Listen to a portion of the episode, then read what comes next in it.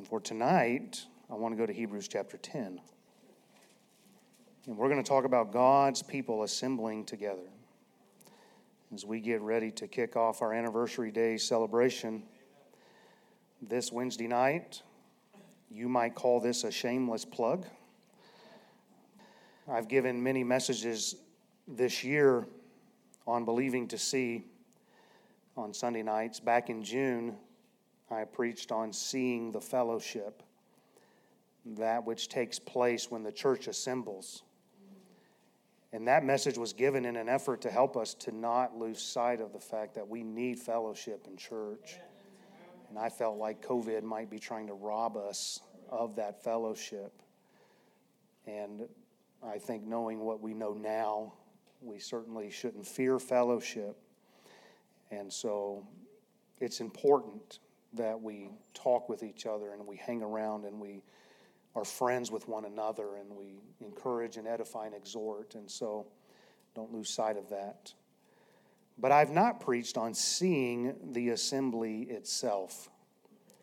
And I'm not really going to preach tonight. I'm just going to kind of share some things with you as I'm asking you to make the effort to be here Wednesday through Sunday for all of our services. Some people would say, well, you shouldn't have to do that. Um, nobody trained me what to do. Now, to get the context here in chapter 10, you know where I'm going here, but I want to read verses 1 all the way down to verse 31. And I think that'll help us with some things tonight.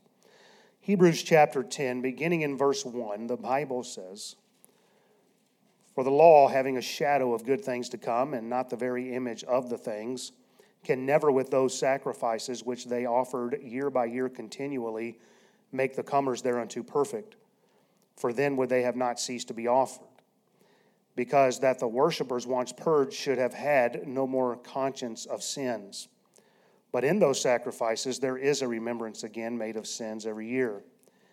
For it is not possible that the blood of bulls and goats should take away sins. Wherefore, when he cometh into the world, he saith, Sacrifice and offering thou wouldest not, but a body hast thou prepared me. In burnt offerings and sacrifices for sin thou hast had no pleasure. Then said I, Lo, I come. In the volume of the book it is written of me to do thy will, O God. Above, when he said, Sacrifice and offering and burnt offerings and offering for sin thou wouldest not, neither hast pleasure therein, which are offered by the law. Then said he, Lo, I come to do thy will, O God. He taketh away the first, that he may establish the second. By the which will we are sanctified through the offering of the body of Jesus Christ once for all. And every priest standeth daily ministering and offering oftentimes the same sacrifices which can never take away sins. But this man, after he had offered one sacrifice for sins forever, sat down on the right hand of God, from henceforth expecting till his enemies be made his footstool. For by one offering he hath perfected forever them that are sanctified. Whereof the Holy Ghost also is a witness to us. For after that he had said before, This is the covenant that I will make with them after those days, saith the Lord. I will put my laws into their hearts, and in their minds will I write them. And their sins and iniquities will I remember no more. Now, where remission of these is, there is no more offering for sin. Having therefore, brethren, boldness to enter into the holiest by the blood of Jesus, by a new and living way, which he hath consecrated for us through the veil, that is to say, his flesh. And having an high priest over the house of God, let us draw near with a true heart and full assurance of faith, having our hearts sprinkled from an evil conscience and our bodies washed with pure water. Let us hold fast the profession of our faith without wavering, for he is faithful that promised. And let us consider one another to provoke unto love and to good works, not forsaking the assembling of ourselves together as the manner of some is, but exhorting one another, and so much the more as ye see the day approaching. For if we sin wilfully after that we have received the knowledge of the truth, there remaineth no more sacrifice for sins, but a certain fearful looking for of judgment and fiery indignation which shall devour the adversaries. He that despised Moses' law died without mercy under two or three witnesses. Of how much sore punishment, suppose ye, shall he be thought worthy who hath trodden under foot the Son of God, and hath counted the blood of the covenant wherewith he was sanctified an unholy thing, and hath done despite unto the Spirit of grace? For we know him that has said, Vengeance belongeth unto me, I will recompense, saith the Lord. And again, the Lord shall judge his people. It is a fearful thing to fall into the hands of the living God. And I wanted to read beyond verse 25 just to point out that oftentimes we see the day approaching. People want to make that refer to the gathering together. Actually, it refers to the day of judgment to come. And I just wanted to point that out. Throughout Hebrews, we see how Christ is better than all others. He's better than the angels. He's better than Moses. He's better than Aaron. He's better than the Levitical priesthood system. He's better than the old covenant. He's better than all those sacrifices that have ever been offered. And this book, being written to Hebrews, is to show them that Jesus is the fulfillment of the old covenant. That everything that that pointed to, what verse 1 says there, talking about the shadows of things to come, the very image of the thing. Jesus Christ is the fulfillment of that. Those sacrifices offered year by year continually could never make anybody perfect. If they could have made people perfect, then according to verse 2, they would have ceased to be offered. But the worshipers were not purged by animal sacrifices, and there was a consciousness of sins and in verse 3, there was a remembrance of sins. And the reason is given in verse 4 For it is not possible that the blood of bulls and of goats should take away sins. And verse 6 says, In burnt offerings and sacrifices for sin, thou hast had no pleasure. And because of this, Christ came down to earth, robed in flesh, to do the will of God. And in so doing, Christ, in verse 9, would take away the old covenant he would establish the new covenant, and he would do so by offering himself once for all, as we see in verse 10. And as we keep going down these verses, we see that those Old Testament priests would offer the same sacrifices over and over, but they could never take away sin. But in Christ, amen. amen.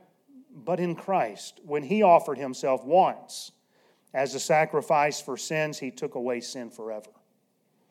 And now Christ is seated at the right hand of the Father, waiting till his enemies are made his footstool. That's not politically correct sounding, is it? I don't think God cares. And in his offering, Christ has perfected believers forever. And in verse 16, under the new covenant, the Lord will put his laws into our hearts and minds, and their sins and iniquities will he remember no more. And now there's no more offering needed for sin. And I wanted to quickly cover that because verse 19 opens up with therefore. Having therefore, because of what we just went through, because Christ is all we need for our sins to be forgiven, we can have boldness or we can have confidence in entering into God's presence by the blood of Christ. Christ made the way, and Christ is the way. Christ is our high priest, and in verse 21, he is called in high priest over the house of God, or over this spiritual temple that's not built with hands, which we call the body of Christ. And because of all of this, we see in verses 22 through 24 that we can draw near to God with a true heart and full assurance of faith. And we need to hold fast this faith without wavering because he is faithful who promised this. And we need to consider one another to provoke us unto love and to good works. Now let's read verse 25 again. Not forsaking the assembling of ourselves together as the manner of some is, but exhorting one another, and so much the more as ye see the day approaching. This is such a great verse. And it should be quoted often, it should be emphasized frequently. But it's even better when we understand it in context. people assembled at the tabernacle and later the temple under the old covenant, but they were under the sacrificial system. And now that the writer of Hebrews has made the case that Christ is the last sacrifice ever needed, he wants them to know this is not an excuse for forsaking church. He wants them to know look, don't forsake assembling together just because there's no more offering needed. But the manner of some is is to neglect the assembling together because well, it doesn't affect our eternal destination. Isn't that what many use in their argument? People will say things like, well, going to church won't save you. Thank God that's true. However, people say that as if to emphasize church is not that important. Well, breathing won't save you. So it must not be that important, so we might as well not breathe. Providing for your family won't save you. So I guess it's not important and we should stop doing that. Doing good to others won't save you. So I guess it's not important and there's no need to do that either. I'm just highlighting that's a bad justification. Some will add to that sad excuse well, it isn't a sin to miss church. Well, is that really true? James 4:17 says, "Therefore to him that knoweth to do good and doeth it not, to him it is sin." Hebrews 10:24 says we are to provoke one another unto good works. And then it says, not forsaking the assembling of ourselves together. Therefore, it is good to assemble. Would you agree? Which means, to him that doeth it not, to him it is sin when he neglects the assembling of the saints. So, this verse is letting us know that even though no more sacrifice for sins are needed, we aren't to use that as an excuse to forsake the assembling of ourselves together. We also saw in the verses leading up to verse 25 that we no longer need an earthly priest. We don't need an earthly priest to intercede on our behalf to God. There is one mediator between God and man, that's the man Christ Jesus. Christ is now our great high priest. And we don't need an earthly priest to conduct some religious ceremony and then tell us our sins have been forgiven. We don't need to go into a booth and confess our sins to another sinner or do some sort of form of penance.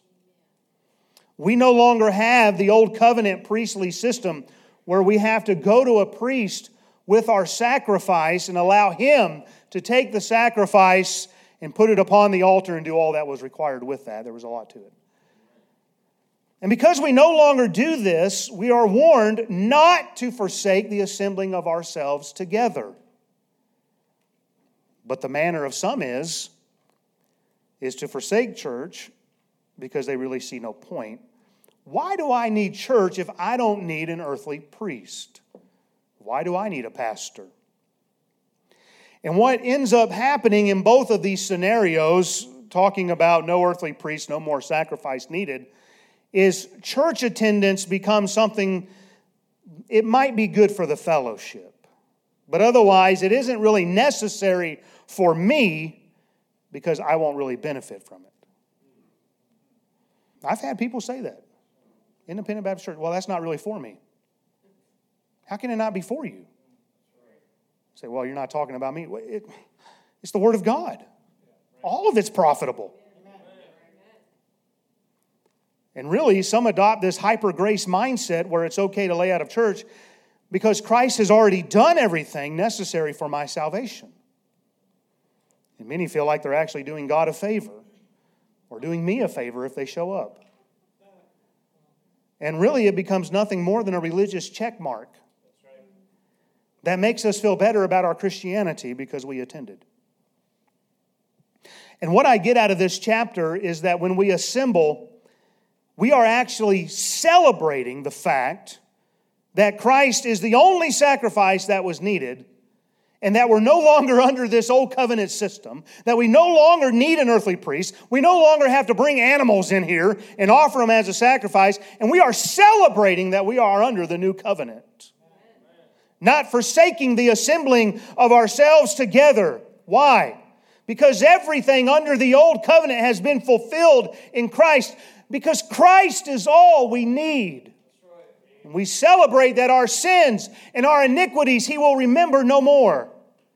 We celebrate that Christ fulfilled his Father's will. We celebrate that we no longer need sacrifices, that we no longer need priests, and it shows the same thing to the world and the world's religions.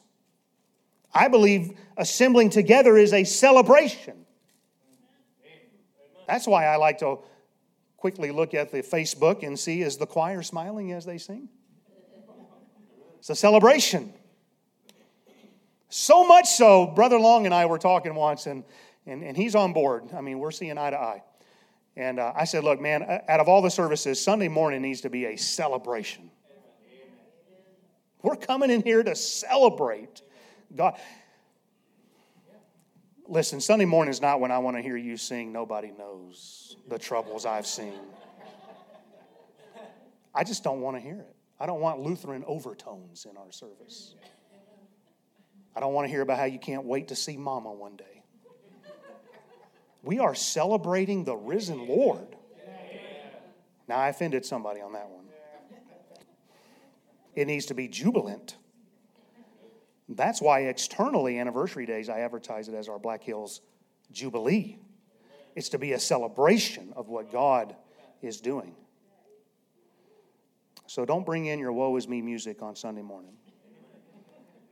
I would rather hear victory in Jesus and how great our God is. I needed Brother Long here for that one, but amen. So let's celebrate the Lord and what He has done for us. So, what is it we are to do by faith when we gather together? I kind of asked this question the other day in a different context. Matthew 18 20, Jesus says, For where two or three are gathered together in my name, there am I in the midst of them. That's quite a promise. And we have faith that when we gather together, when we assemble as the body of Christ, that our Lord is going to meet with us. When the church is assembled together, we believe by faith the Lord wants to meet with us. And if we could figure out how to assemble together in one accord, in one place, we might experience the glory of God crowding us out. Is that not what the Bible shows us? We saw it when Solomon dedicated the temple and they were in one mind and one accord, and the glory of God so showed up, the priest just had to stand there. Hey, it'd be wonderful just to stop and have a shout and fit for about 20 minutes and nobody know what happened. Now, I just scared about half of you. we see in the New Testament when they were in one accord, in one place, the Holy Ghost shook the place. There's no telling what would happen. We also have faith when we gather together that this Bible is God's Word. Or else, what are we doing here? Why am I up here blathering on, right? Because we believe that this is the Word of God and that it contains truth. So we gather around the Word of God by faith, believing that somehow this crazy gathering is going to benefit us. That's what God instituted by the foolishness of preaching to save them which believe. It doesn't make it, it's, it confounds the wisdom of the wise. It doesn't make sense, and yet here we are. Now, what's the problem with making church optional? We like to joke back home in Georgia, you know, well, it's raining. You know, the Lord will understand it's raining. Because we know the Lord never went to the temple when it rained. And, okay, I'm going to start getting way off. Okay, let me focus here. What's the problem with making church optional? Well, for starters, Jesus bled for the church. In Acts 20 28, it says, Take heed therefore unto yourselves and to all the flock over which the Holy Ghost hath made you overseers to feed the church of God, which he hath purchased with his own blood. If the church was important enough to God that Christ would bleed to purchase it, then who are we to suggest that assembling is not important? And Jesus is so connected to the church that he asked Saul of Tarsus when he was going to persecute the church, Why persecutest thou me? Therefore, your treatment of the church is your treatment of Christ. And if you neglect church, you're neglecting Christ. Christ is the head of the church. When you forsake church, you forsake our head. And what are you doing walking around without a head? I can't remember how Brother DeGarmo put it this morning, but it was really cool and sounded good. Something about a monster with two heads. And what was no head? Dead. No head, dead.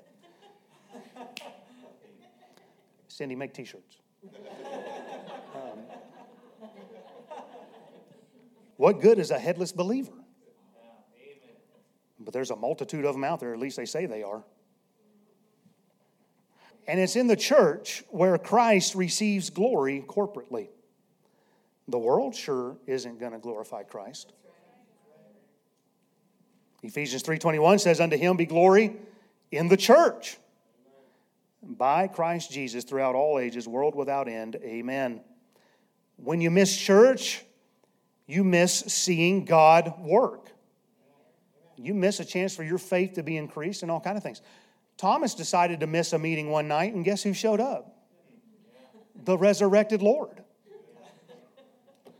You know, he's thinking, man, the one night I don't show up for prayer meeting, and y'all are telling me Jesus showed up from the dead. We should do that to somebody who doesn't show up. You'll never, you'll never believe what you missed Wednesday night. I, I love this thought, and I, I probably have preached it once or twice in my life. It's interesting that church is where Jesus promised to declare God's name unto the brethren and sing praise. I, I think the prophecy is actually in Psalm 22, but in Hebrews 2:12 it says, "I will declare thy name unto my brethren in the midst of the church will I sing praise unto thee." I think church is important to God. There are so many wonderful things about assembling together that you should desire for us to assemble together. And I'm hitting these points I just went through very quick because I did a 37 week study on the church back in 2016 and 2017. But the church is to be the very center of our camp. Nothing else is to crowd that out. Not sports, not work, not it, it's supposed to be the tabernacle's right there in the center. And listen, we don't need less preaching, we need more preaching. 1 Thessalonians 5:20 says, "Despise not prophesying." You know what that means? Don't hate the preaching. Oh, I just love that church. They have the best music. Oh no. Thank God for that.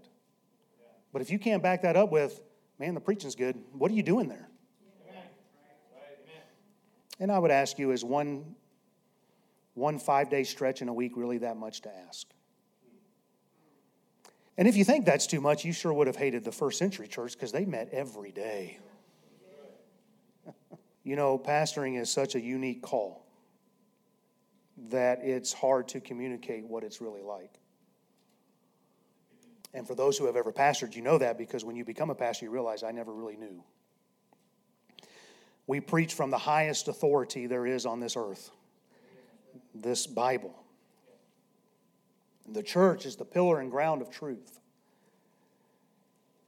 And even though the Bible talks about the authority of a pastor, I can't make you do anything. That's probably a good thing. But I can't make you do anything. Even though Hebrews 13, 17 says, Obey them that have the rule over you, and submit yourselves, for they watch for your souls as they that must give an account. that they may do it with joy and not with grief, for that's unprofitable for you. Now, that sounds like a command to me, but you and I both know it's rarely treated that way. It just got tense up in here.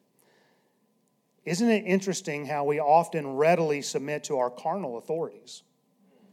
But when it comes to our spiritual authority, we readily stiffen our necks and bow up. We harden our hearts. If you don't believe me, see also the Bible. There's plenty of examples. I can't make you do anything. But you have to willingly submit yourself to your pastor's leading. And listen, I'm very careful never to stick my nose where it doesn't belong. When I'm not in this pulpit, I rarely say much unless somebody brings up a conversation. And then, of course, I'm very opinionated. In a bad way. I can get very opinionated real quick. But I try not to do that. And I'm just saying, if your pastor, whose authority you have placed yourself under spiritually, schedules a five day meeting and ask you to attend them, biblically, you should make the effort to attend. I feel really bad saying this, but nobody else is preaching tonight.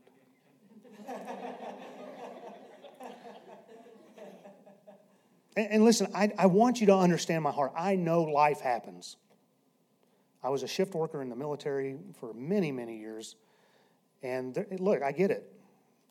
Life happens. But you ought to make the effort. I know things are going to come up. I know there's a family moving for crying out. I get it life happens and we have to take care of things. So I'm talking to those of us who are able, we should make the effort. And I think we should adjust our work schedules as necessary. And listen, if you can't afford to get off an hour or two early or go in an hour or two late, it may be time to rethink your financial situation. So I just can't afford to take the time off. Then what's going on in your finances? See, in the pulpit, I'll get nosy all day long. But I understand, look, some people just don't have the leave. I understand all that. But back to this idea that I can't make you do anything. It's interesting because as a pastor, you hear how everything rises and falls on leadership. But I think that's way too emphasized when it comes to the church. That statement may be true in the business world. Okay, the business world. My wife looked at me with that get your act together look. That statement may be true in the business world, and I know it's true in the military world. But I have yet to see how that statement is true in the church.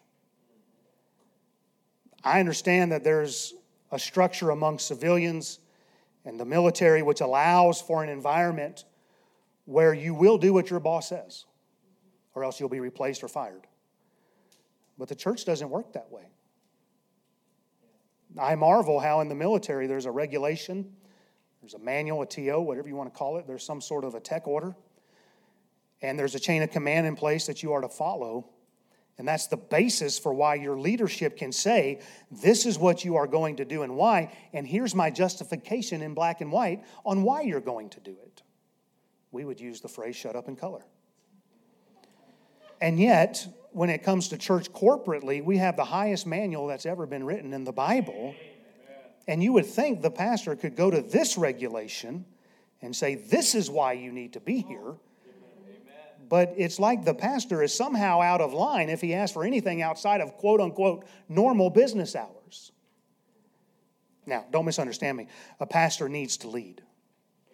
And I believe his leadership can make a difference, but I can't force that upon you. And a pastor's leadership is only as good as it's received. You could have the best pastor in the world, giving the best messages in the world, but it may not impact you one bit because you could care less. Just think about this year. I want to be careful because in 2021, I may be saying, Remember how good it was in 2020?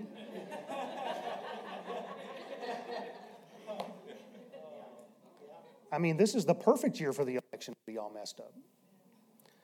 And so here we are. Just think about this year. We're still going through the effects of the coronavirus.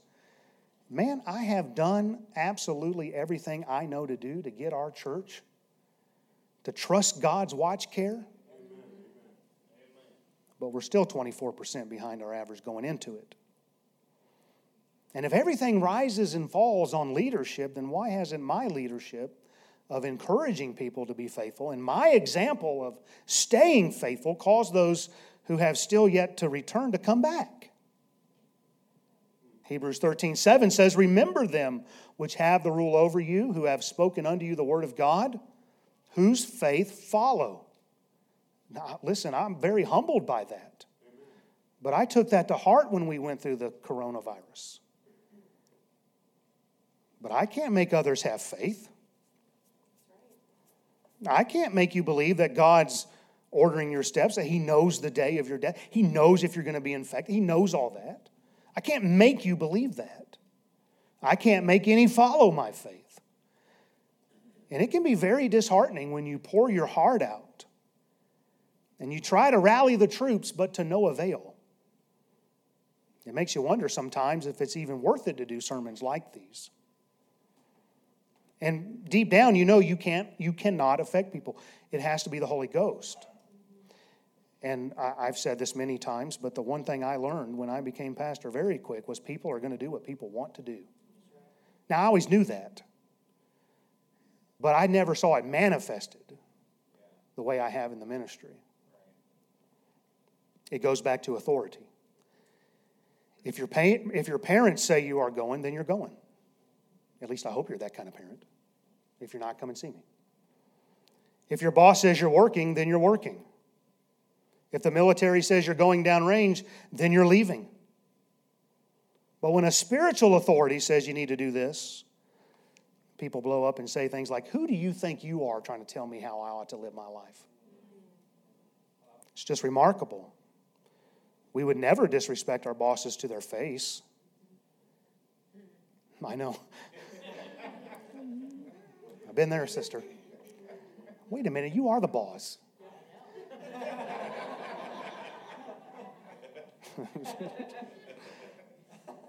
so you're disrespecting somebody down in Sioux Falls. I don't know where your higher up is. I'm just threw that out there for. Um, we would never disrespect our military leaders to their face. I could not imagine standing inside of the command post briefing the base commander and then giving him what for? In most homes, children are not going to disrespect their father to their face. But man, when it comes to the church, people have no problem giving the pastor what for. And listen, as the pastor, I would not set up these meetings if I did not believe it would be beneficial for us. And I'll remind you, you'll get out of assembling together what you put into it. Are you praying for the meeting? Are you making the effort to be there? Then you'll, then you'll be blessed. And as I said before, I'm a realist. I know there's times you don't feel like going to church. I think God made me a pastor as a joke to keep me accountable. Good one. There's times I don't want to go to church. I mean, that's just life. My wife, who always wants to go to church, tells me to get up and get going. Have you heard that joke about the guy who's asking his wife? He's saying, I don't want to go to church. Nobody cares if I'm there. Nobody's going to know, notice if I don't show up. And, and, you know, he basically tells his wife, Give me one good reason why I should be there. And she says, Because you're the pastor. I know you get tired. And this is why I love our Wednesday night crowd. I love all of our people. There's something special about those that make time on Sunday night and Wednesday night. I know you're tired. But I'm asking you to press through all of that and attend. And I don't know about you, but usually you come out of a service that you really didn't want to go to, you come out of that thing better. And if you show up and you really get into the service and you sing the songs, it begins to change your heart and you end up having a very good church experience and you end up being very blessed in the process, even if you didn't want to attend beforehand. And I want to give you one last thing. Would you please consider how much Pastor Perkins has studied for us? This isn't his church's theme. This isn't his church's anniversary days. He's leaving his flock to come and minister to us. It would not only be encouraging to me to see God's house full, but it would be an encouragement for Pastor Perkins to drive all the way up from the Gulf Coast to preach to a people who are excited to be in church and hear what God's man has for God's people in this hour. And I don't think I could adequately explain how much more work this meeting would have added to Pastor Perkins's plate.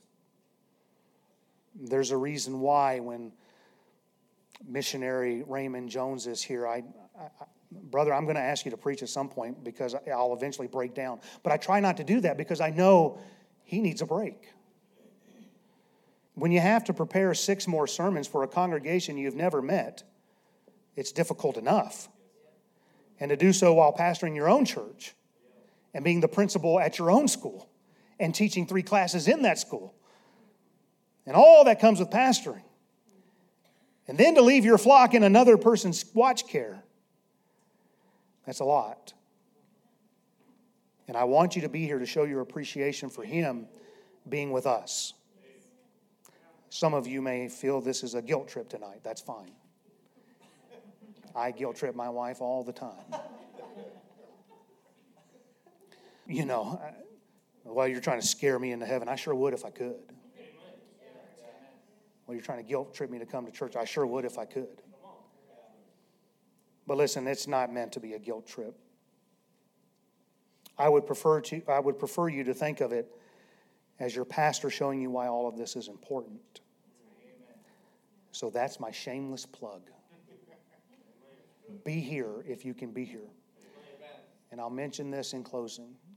I don't know how many how many pastors did we end up reserving a hotel for? Just just two and then we might have a couple more come over. Um, so we may have a few pastors here with us in the local area. Let's be an encouragement to them. If um, I know for sure that a couple are showing up, I want you to seek them out and shake their hand, and you let them know that you're thrilled to death that they're ministering where God has planted them. And let's be an encouragement to those as uh, we see some other folks come in. All right, let's pray tonight.